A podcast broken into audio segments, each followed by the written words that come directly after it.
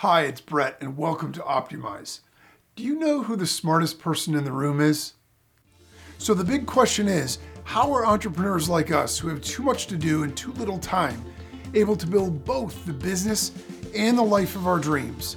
That's the question, and on this podcast, we'll explore the journey to the answer. My name is Brett Ingram, and welcome to Optimize. Okay, so when I was getting rolling with my marketing business and I started to learn a lot of stuff. You know, I was really excited about the idea that I was gaining all of this knowledge. And I started to really feel after a while like I had mastered all of this stuff. You know, I knew a ton of information. And then, sort of, a funny thing happened. I went to a marketing conference. I was down in Florida. And, you know, I remember walking into the first uh, entry hall and there were just a bunch of people talking and everything else. And it was the first real conference that I had been to.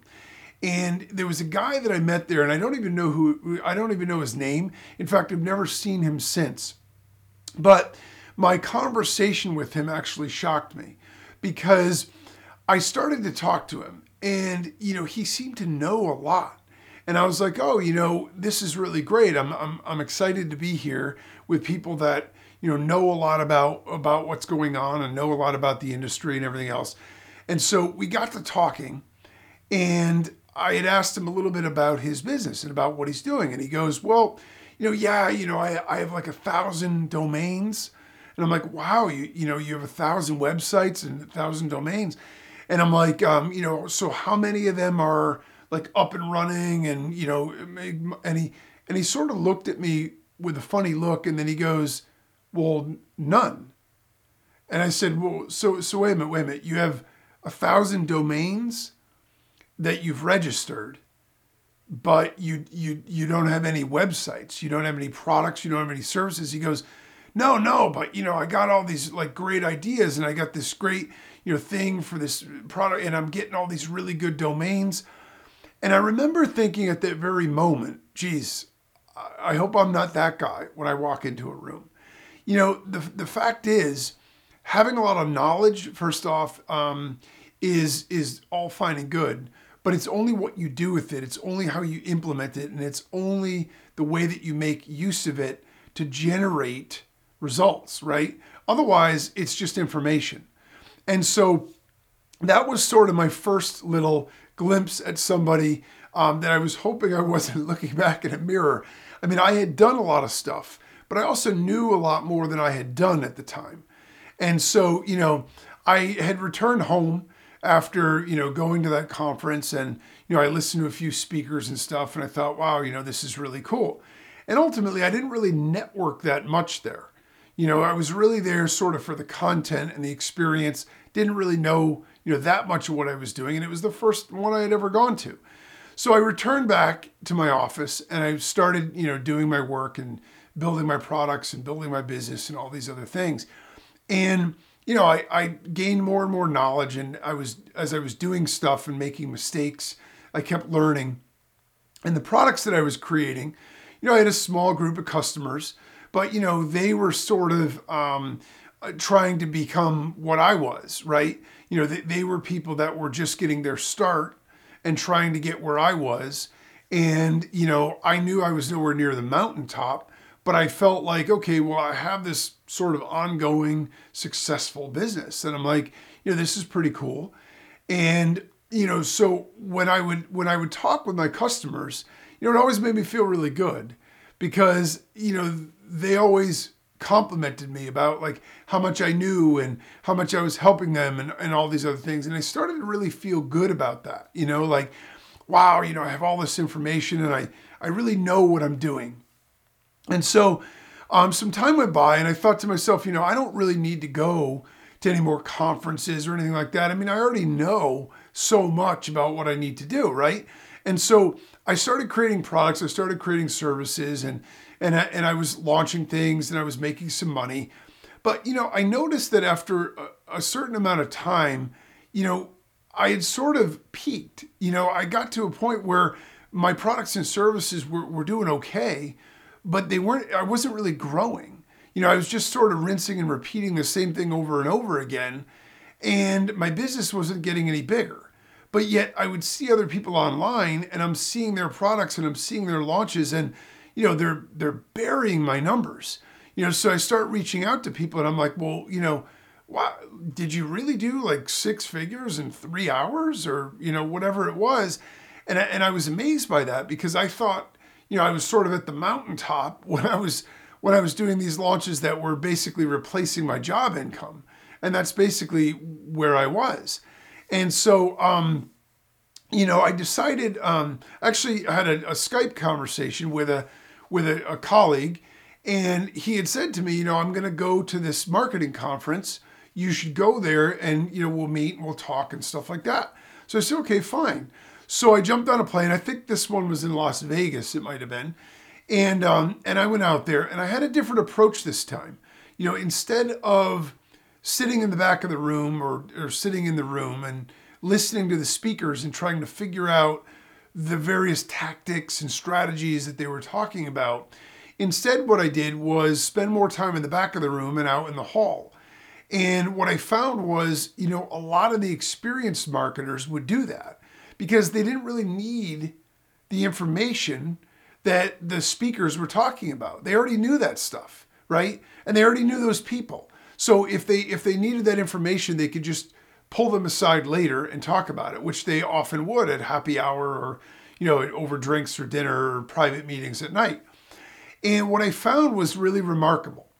You know, people would congregate and talk about things over drinks and just in the lobby of the hotel that ha- were, you know, absolutely like golden nuggets compared to the stuff that you would learn from stage. Not that the speakers didn't share a lot of good information, but the problem was it was sort of generic and put in a in a in a system where it was designed to be taught Whereas the more organic conversations that were going on, people were sharing actual information and insights about what they're doing, and it was a two way conversation.